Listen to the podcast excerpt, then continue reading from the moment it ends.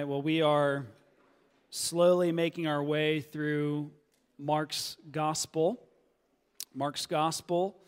Um, and we come upon a, a, section of text that uh, needs to be taken together, but it's, it's pretty lengthy. So it's going to be a, a, bit longer of a text than, than we've uh, typically been taking here recently. But we're going to look at Mark 5, uh, verses 21 to 43. Mark 5, verses 21 to 43, if you want to turn there in your Bibles. Mark 5, verses 21 to 43. And if this is your first time with us, we're so glad you're here. Our, our general practice around here is to simply find a book of the Bible um, and to kind of camp out there for a while and just kind of slowly, uh, systemically work our way uh, through the text. And so that's what we're doing right now with Mark's Gospel. We started it uh, earlier in the spring and took a little break over the summer, and now we're, we're uh, in the fall time doing our next section of Mark. And, and that's where we're at right now as we find ourselves in Mark 5, verses 21 to 43. When you stand there, if you want to, or when you reach there, rather, if you want to stand with me for the reading of God's holy and precious word, we stand out of reverence for God's word, as we listen with reverence and as we listen with joy, because this is the word of our God, written by Mark, but inspired by the Holy Spirit. And so we want to receive it as exactly what it is. It's God's word to us. Listen now.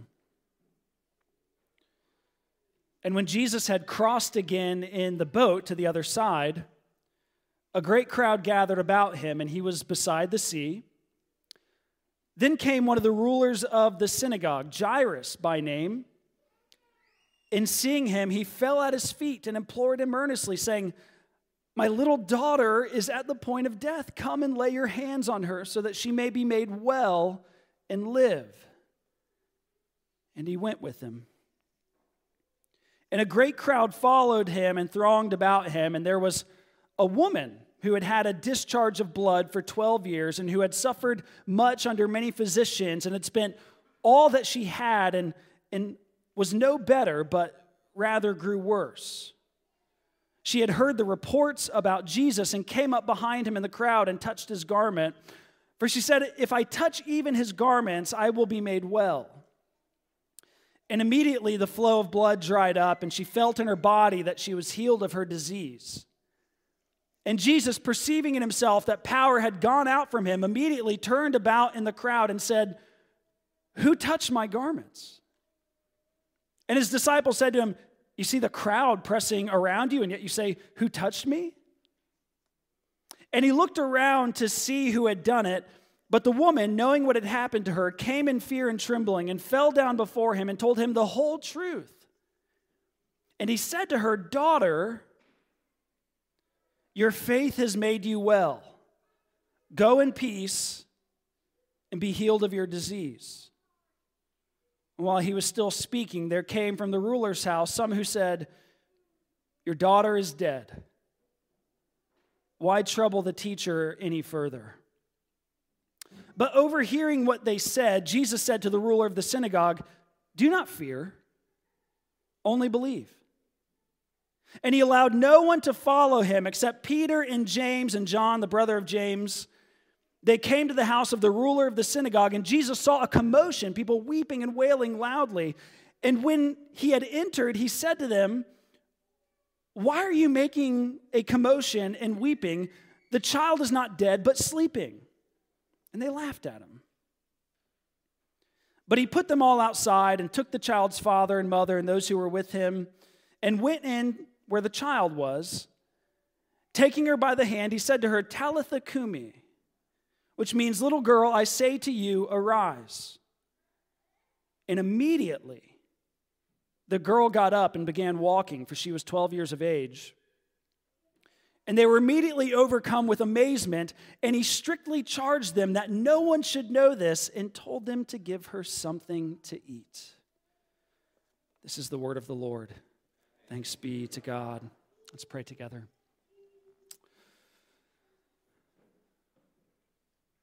Holy Spirit, we, we need you. We need you to illuminate this for us so that we can understand what this text is saying and to see Jesus and to trust him and love him and obey him. And so we pray for your help. Now, would you come and hover over our gathering this morning? Would you come and o- hover over our hearts and penetrate our hearts with the truth of this text?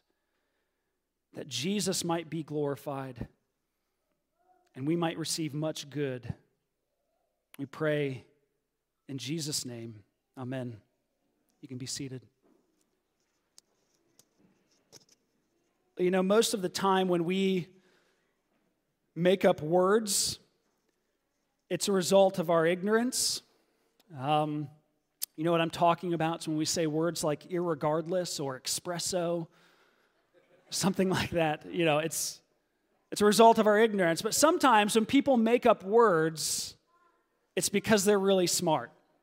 And uh, that was the case with J.R.R. Tolkien you probably know Tolkien from uh, The Lord of the Rings, The Hobbit, uh, and he was a, a, skilled philologist, which is not a made up word, I looked it up. Um, but he, he was someone who worked with texts and writings and, and languages, and, and with that, Tolkien was an incredible linguist. His use of the English language was uh, masterful. And not only that, he actually made up languages for his writings in, in the Lord of the Rings books. He was just an incredible linguist. And, and so it, it wasn't odd for him to, you know, make up a word or make up a whole language. It wasn't odd for him to make up a, a word in his life, in his writings, in order to get across precisely what he wanted to communicate in his writings. And he made up a word once that I think belongs in every Christian's vocabulary. It's the word eucatastrophe. Eucatastrophe. And, and eucatastrophe, you can see the word catastrophe in it, right? And catastrophe, is, it's usually a word used to describe a, a, a, a kind of disaster of epic proportions. But then notice uh, the word, the, the prefix "eu" in front of this word. And that the, the prefix "eu" means it means good. So good catastrophe.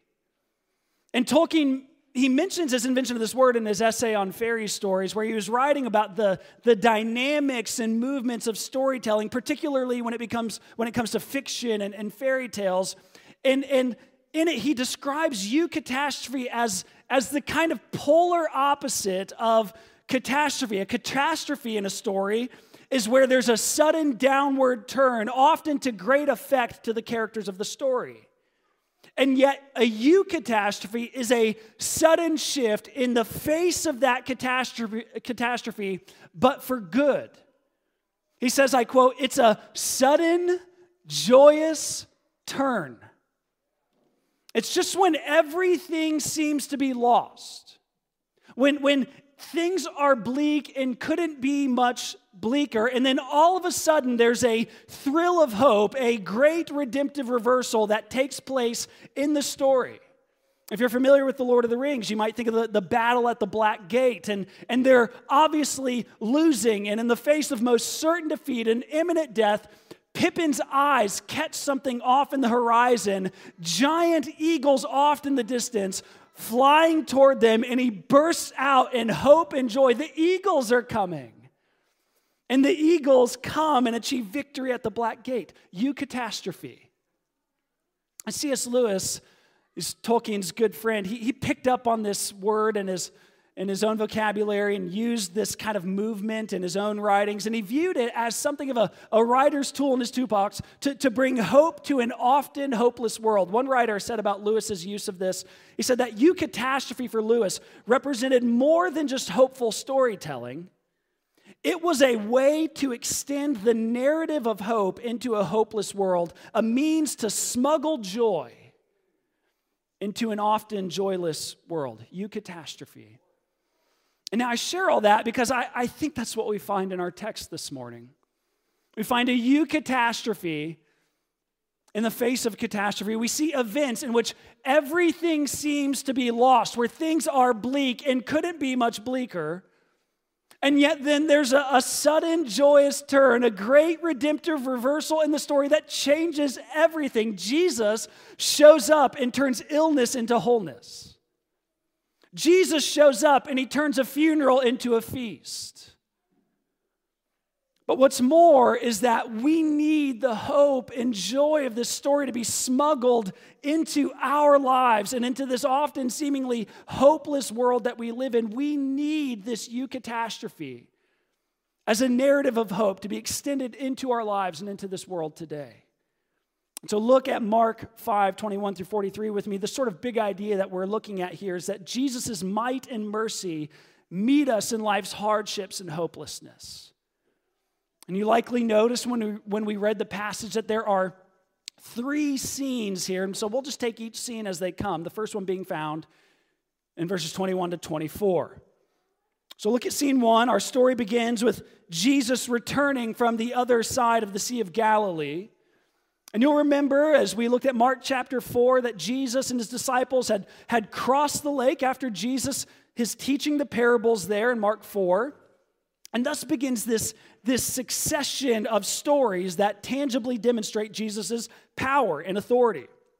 First, we find him demonstrate his power and authority over the created order and the raging elements therein when he stills the storm. And then we find them arrive to the other side in this largely Gentile region, and there Jesus demonstrates his power and authority over the demonic and satanic and over spiritual evil when he casts out a legion of demons from a demonized man.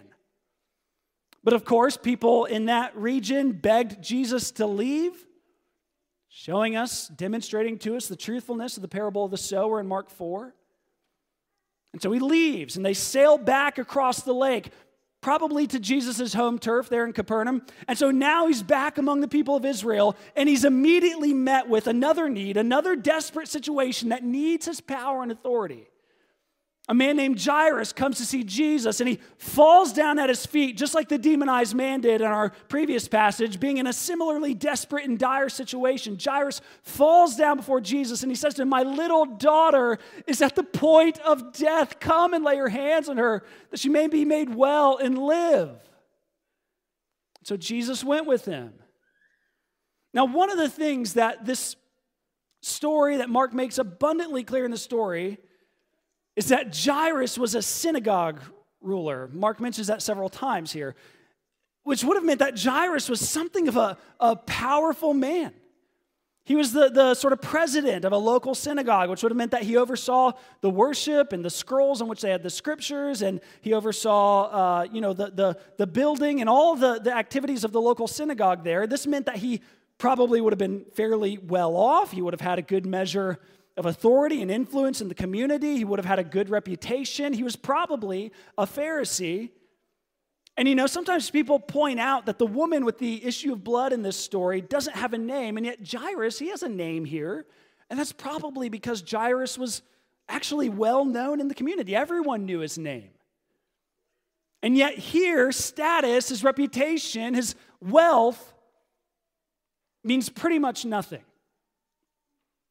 Here, he's just a father who is losing his daughter, his precious little girl. His power, his wealth, his, uh, his reputation, it all amounts to nothing in the face of that kind of thing. In the face of death, he's suffering. In the face of death, he's helpless to do anything about it.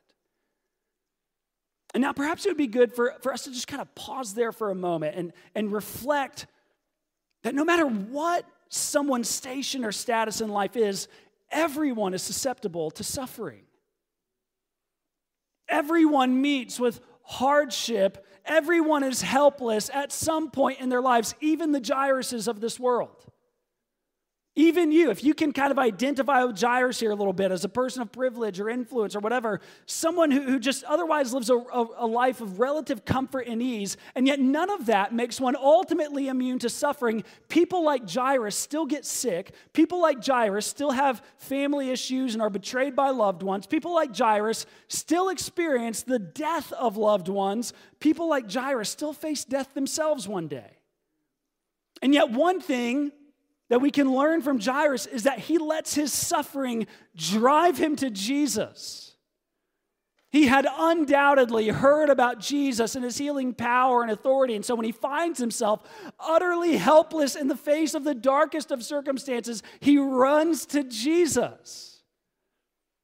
Don't ever waste suffering in life by not allowing it to lead you to Jesus. Suffering can be a great means of grace in our lives when it's used to that end. That's why Charles Spurgeon once said, I've learned to kiss the wave that slams me into the rock of ages. That's what happens with Jairus here, his, his daughter's illness. Of course, it's, it's tragic. You wish it wasn't happening at all, but it drove him to Jesus, and we ought to let our suffering and helplessness do the same in our lives. But I also think it's worth considering for those of us who don't identify as much with the Jairuses of this world. People who look at Jairus and go, you know, wouldn't it be nice to have it all together like him? He has a great job, great family. His social media photos make it looks like he, you know, he's got the perfect life. Have all their needs provided for, nice home, lots of friends, influence. And you know, as a pastor, I, I sometimes get to, to sit with people as they go through the worst that life has to throw at them. And often I hear people, when they're suffering, have something of a disdain toward others who are not suffering like them. When we suffer, we can tend to imagine in our minds that other people's lives are perfect and orderly and without chaos and suffering, and then we can tend to, to silently nurse bitterness toward them because of it. I see it all the time. And what we forget when we do that is that, you know, it's so cliche and cheesy, but it's true, is that everyone is going through a hard battle that you know nothing about, so be kind. And that actually is a, a kind of old, uh, this, an idea that an old Puritan writer named Thomas Boston wrote about once in his book called The Crook in the Lot. The Crook in the Lot. And the crook in the lot, it's not about a, it's not about a thief in a yard. Uh, crook is like something crooked, something not right and a lot is just the circumstances of one's life. And so the crook in a lot is, is about things that are wrong, things that are hard in a person's life. And in it, he says, everyone has these. He writes, everybody's lot in this world has some crook in it. Complainers are apt to make odious comparisons. They look about and take a distant view of the condition of others, can discern nothing in it but what is straight and just to one's wish. So they pronounce their neighbor's lot wholly straight. But this is a false verdict. There's no perfection here. No lot out of heaven without a crook. And that's true even of the Jairuses of this world. There's no one who's not a victim of life's hardships and hurts. There's no one immune to suffering. There's no one who doesn't need saving. There's no one who at times is not helpless. We live in a post Genesis 3 world. We live in a sin cursed world. We live in a world that has been ravaged by the fall, a world wherein bodies fail, a world wherein divorce happens, a world wherein children get sick, a world wherein we blow it in sin in ways that we feel like we'll never come back from. We live in a world wherein we die, no matter who we are or what kind of status we have in life. Catastrophe happens. And it's often these kinds of events that show us how needy and weak and helpless we really are and how much we need someone to come save us. Jairus realized it. And that's why he ran to Jesus, which was the right move. Scene two, they're, they're, they're on their way. They're on their way to Jairus' house, and, and no surprise, Jesus is in Israel. He's out in the public eye. A crowd gathers. And they gather around him while they're on their way, thronging about them, it says. But then there's an individual singled out from among the crowd. Mark describes her in verse 25 as a woman who had had a discharge of blood for 12 years. I mean, think about that. She's sick for 12 years. Think about your life in 2009. And just imagine that one day in 2009, you woke up with discomfort, pain, illness and it doesn't stop for 12 years. You're experiencing it to this day. Some of you don't even need to imagine that. It's a long time to be sick. But what's more is that this woman is poor. Verse 26 goes on to say that she had suffered much under many physicians and had spent all that she had and was no better, but rather grew worse. This word translated as, as suffer here gives an image of someone being flogged and whipped over and over. A related word is used of Jesus' own flogging. And these, these physicians, don't, don't imagine the kind of respectable, knowledgeable doctor that you go to or that you meet with in the hospital when you go there. These kinds of physicians were typically not trusted and would prescribe wildly superstitious treatments for illness, like carrying around ostrich egg ashes in a cloth for a cure for disease. It's just wildly superstitious kind of stuff. And, and, you see, she had gone to doctor after doctor like this, some of their treatments being pretty invasive and harmful. And she paid them for their services until she just ran out of money and they could do nothing to heal her. In fact, her condition, it says, just got worse. This woman is utterly helpless. She's beyond what human help can offer in the face of her circumstances. But then, moreover, it gets worse than that. You need to understand she's not just poor, she's not just sick and getting worse, she's also all alone. You might remember the Mosaic instructions in Leviticus 15. I know you've memorized Leviticus. And one of the implications of the condition of her condition is that the law of the Mosaic covenant would have declared her ceremonially unclean. And that means she's cut off from communing with God and his people at the temple. It means no one can touch her, no one can be around her without being declared unclean themselves. The Mosaic covenant declared people who were losing blood like this unclean, whether it was due to a period or giving birth or some sort of hemorrhage or something like this. Whenever there was an issue of blood, a person was declared ceremonially unclean. And that likely seems odd to us. But there were multiple reasons for these laws in Leviticus, and I won't bog you down with all of those reasons. But there were lots of reasons for these laws of ceremonial uncleanness and whatnot. But one of them was that this ceremonial uncleanness from issues of blood and others like it would certainly have been something of a, a, needed illustration and reminder to the Israelites to show them what moral uncleanness does to us as humanity. Ceremonial uncleanness was an illustration of moral uncleanness. And in the same way that ceremonial uncleanness cut people off from meeting with God in the temple, and from being in fellowship with others, from religious services and the believing community, in the same way, moral uncleanness, sin, cuts us off from fellowship with God and others. It isolates us and puts barriers between us and God and us and others. And, and, and, and you know this. There's no such thing as a, a relationally harmless sin. You, you know this, how, how lust or pornography or adultery, it puts up barriers between spouses.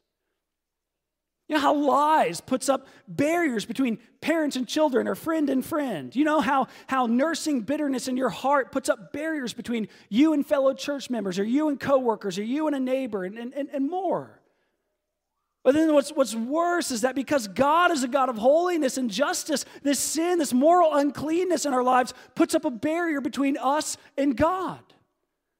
Because of his holiness, he, he, he will not tolerate it. And because of our shame and guilt, we cower in fear and run from God. And so you can see that part of what Mark is trying to do here in this passage is he's trying to hold up a mirror to us to show us ourselves in this woman. We are this woman.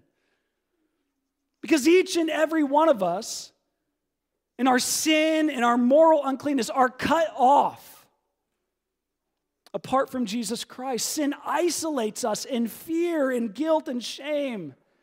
And like this woman with her doctors, we, we may well have tried every human solution to the problem of sin and guilt and shame. You may very well have tried to will yourself out of sin and vice by means of self discipline and, and self resolution.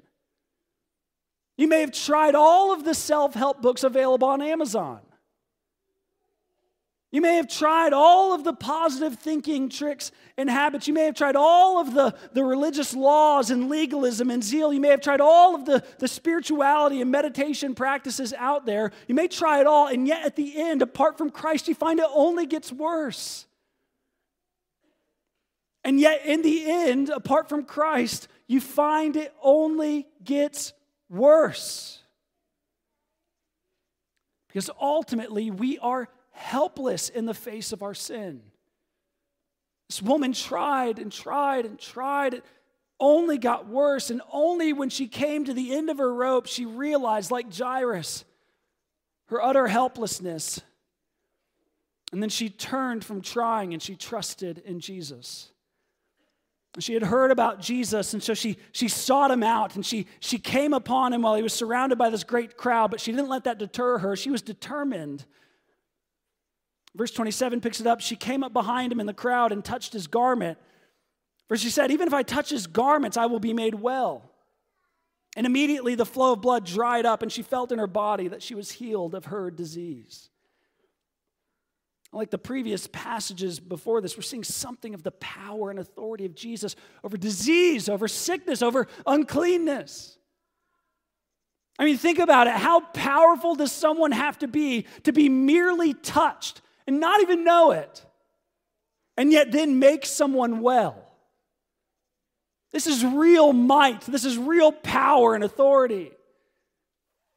And so, again, this passage, like our previous two passages, is trying to show us something of the identity of Jesus as the Son of God, as God come to us in human vesture, as the omnipotent one come clothed in human flesh.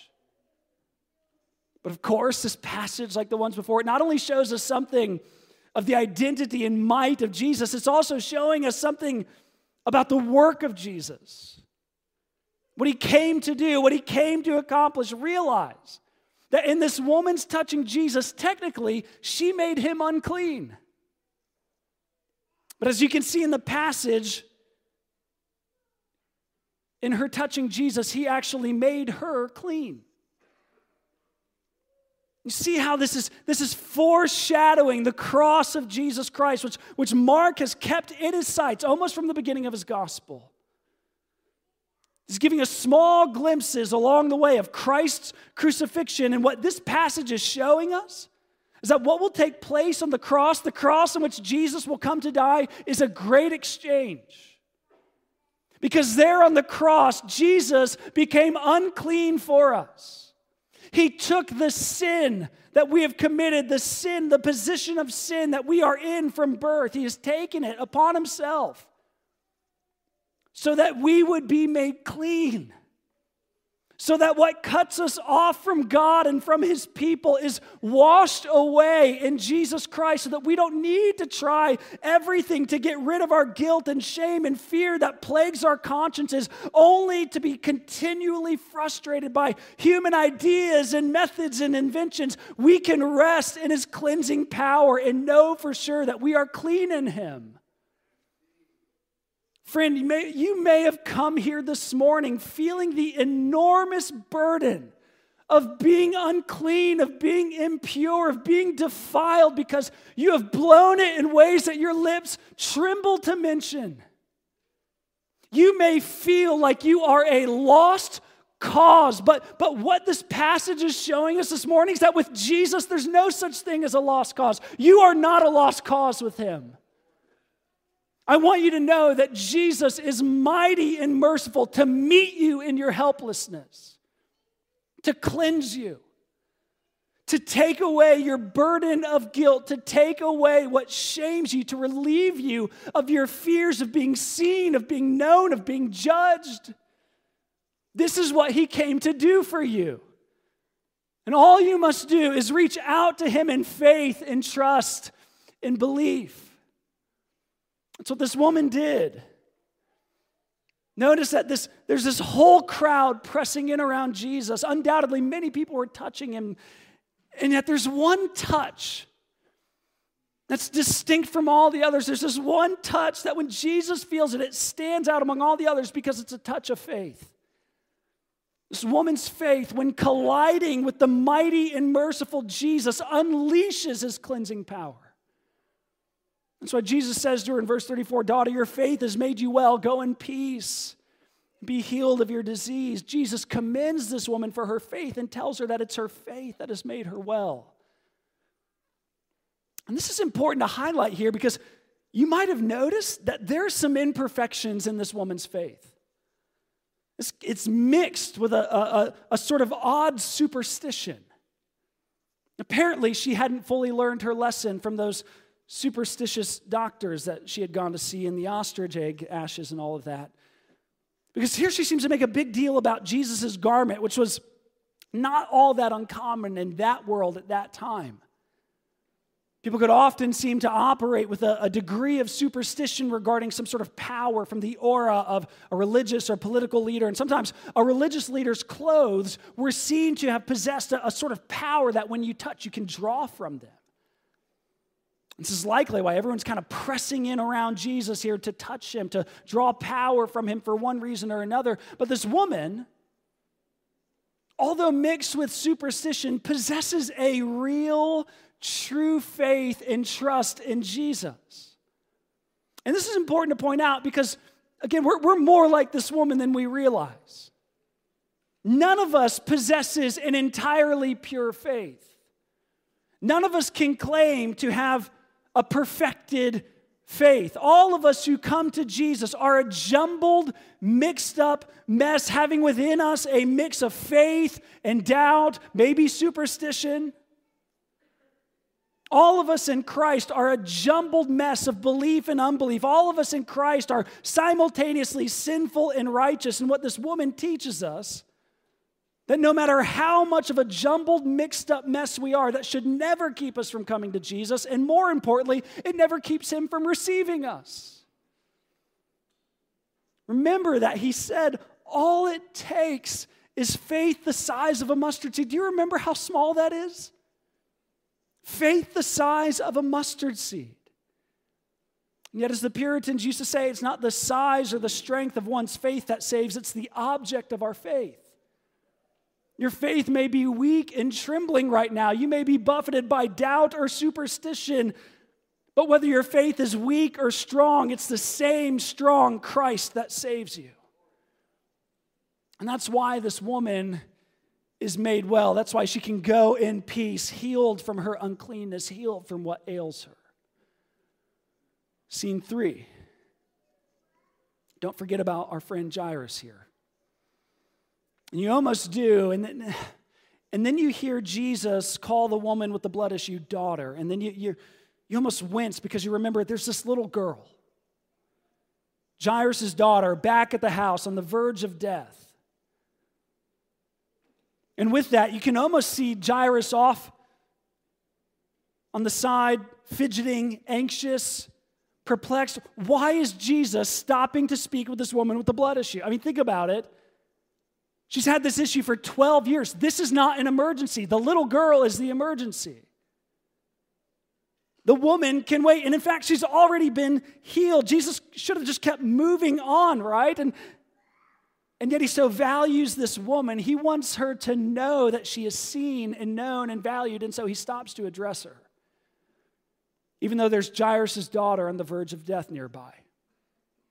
It makes me think of a missionary to Nigeria, Mary Slessor. She once said that, that Christ was never in a hurry. And Christ is never in a hurry. And part of what that means for the Christian life is that sometimes we have to wait for our desires, our requests to be fulfilled. Jairus had to wait. Sometimes we have to wait. And in, in relation to physical healing, I think one apt application of this passage for us is to feel the freedom to come to Christ with our hurts, our pains, our physical illnesses and ailments, and to ask for healing and relief from Him. That, that we should do that. And yet, part of what this passage is also showing us is that sometimes we'll need to wait. And sometimes that waiting will involve waiting until the full arrival of the kingdom of God at the end of the age, when all of God's people will be fully and finally healed from every bodily failing of this sin cursed age. But then while Jairus is waiting, things took a, a, a sudden turn for the worst. The catastrophe happens. Every parent's fear happens. As we see in this passage of verse 42, this little girl is only 12 years old, which As we considered earlier, 12 years is, is a long time to suffer under the affliction of sickness, but it seems like such a short time when it's the length of someone's life. Someone approaches and says, Your daughter is dead. Why trouble the teacher any further? And just like that, the, the situation goes from one in which Jairus is helpless in the face of his daughter's illness to being utterly hopeless.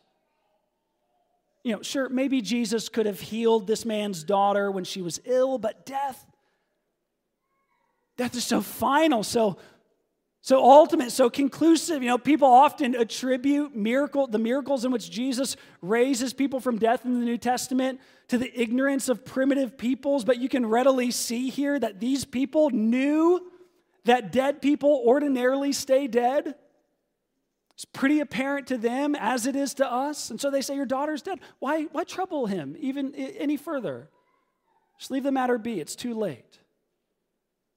And yet Jesus overhears this and this word translated as over here, it's, it's brilliant use of the word by Mark because it's actually where that has a double meaning. It, it also means to ignore. So Jesus, simultaneously overhearing and ignoring, says to Jairus, Don't fear, only believe. Do you see what he's doing? He's, he's telling Jairus, Hey, did, did, did you see what just happened with that woman when she touched, when she trusted me? Did you see that she was as good as dead and now she's restored to health and to the believing community, into life with God's people, in God's temple, communing with God and God's people? Yeah, be like her. Don't give up. Don't shrink back. Don't be afraid. Just trust me. Which I love when you consider the, the status of Jairus and the status of the woman. They're, they're on completely different ends of the societal spectrum. Right? She's a woman. She's poor. She's unclean. She's all alone.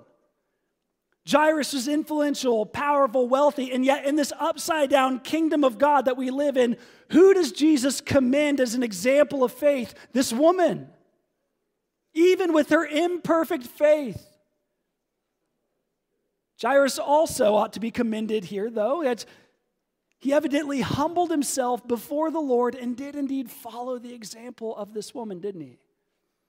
And so they go to Jairus' house, and verse 38 tells us that Jesus saw a commotion, people weeping and wailing loudly. And when he had entered, he said to them, Why are you making a commotion and weeping? The child's not dead, but sleeping. And they laughed at him.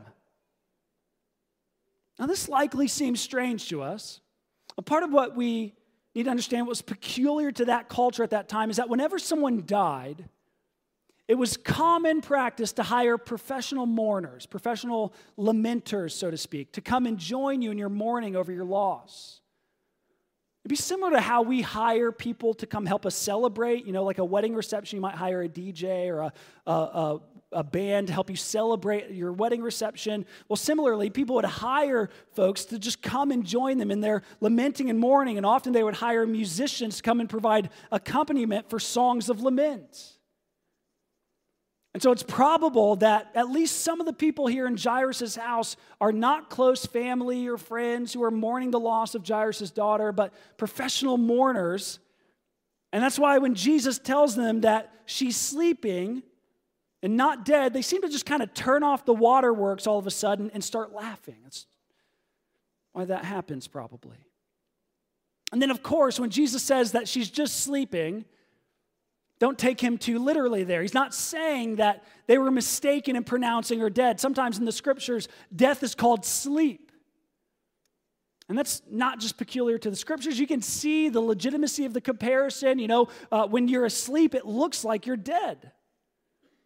But then when the scriptures compare sleep and death, it usually compares the two to communicate something of the temporality of death in light of who Jesus Christ is and what he's done. And that's what Jesus is doing here. He's saying, Yeah, this little girl is dead, but not for long.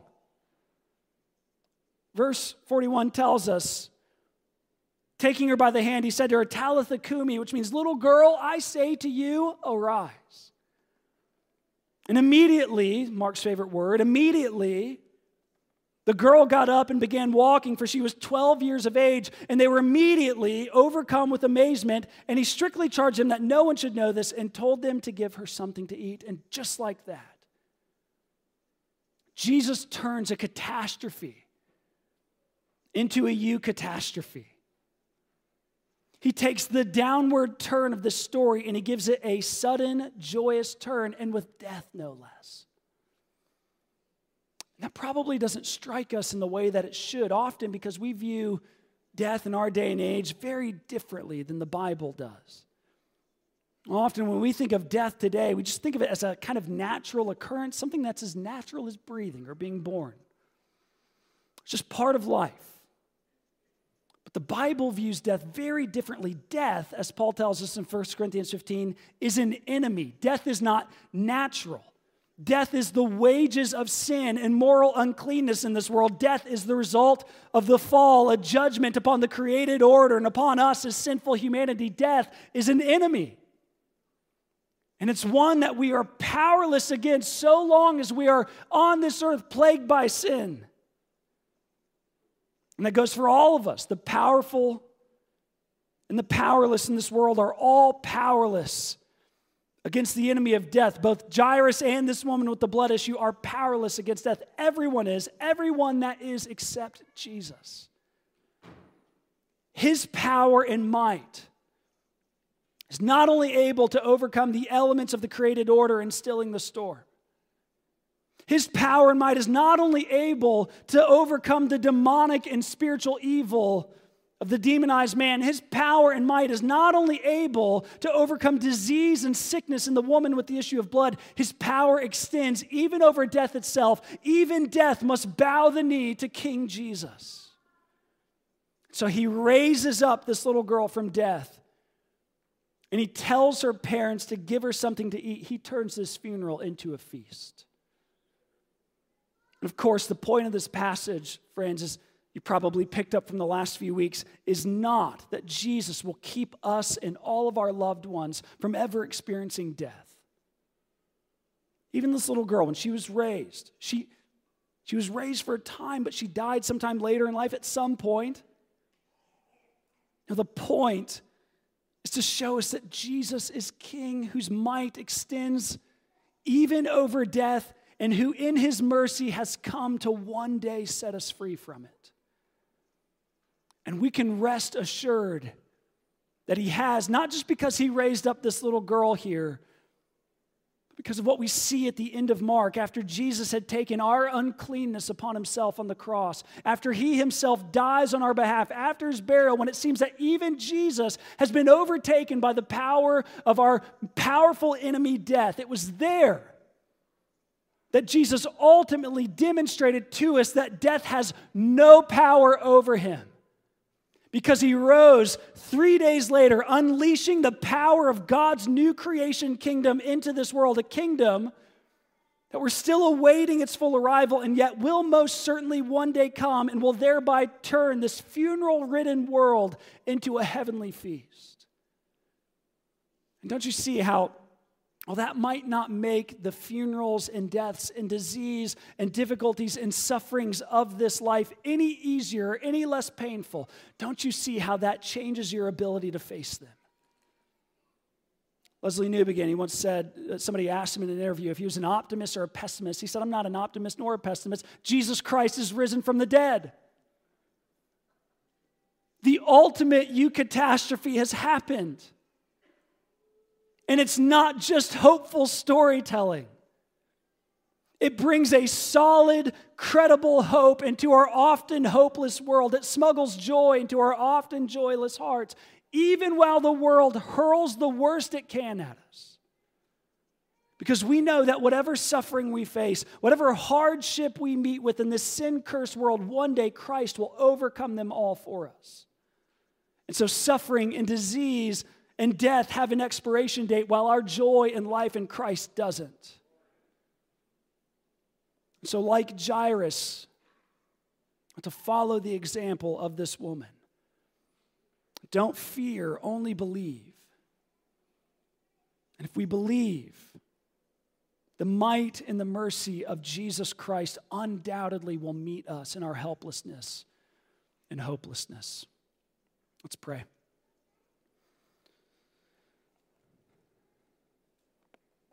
Father, would you seal this word upon our hearts? If there's anything false, not helpful, not edifying, not true, wipe it from our memory. But what is true, what is good, what is beautiful, help us to apply it to our lives and to live in light of it this week and always, so that we might be filled with hope and joy in the face of and for this often hopeless and joyless world. Pray in Jesus' name. Amen.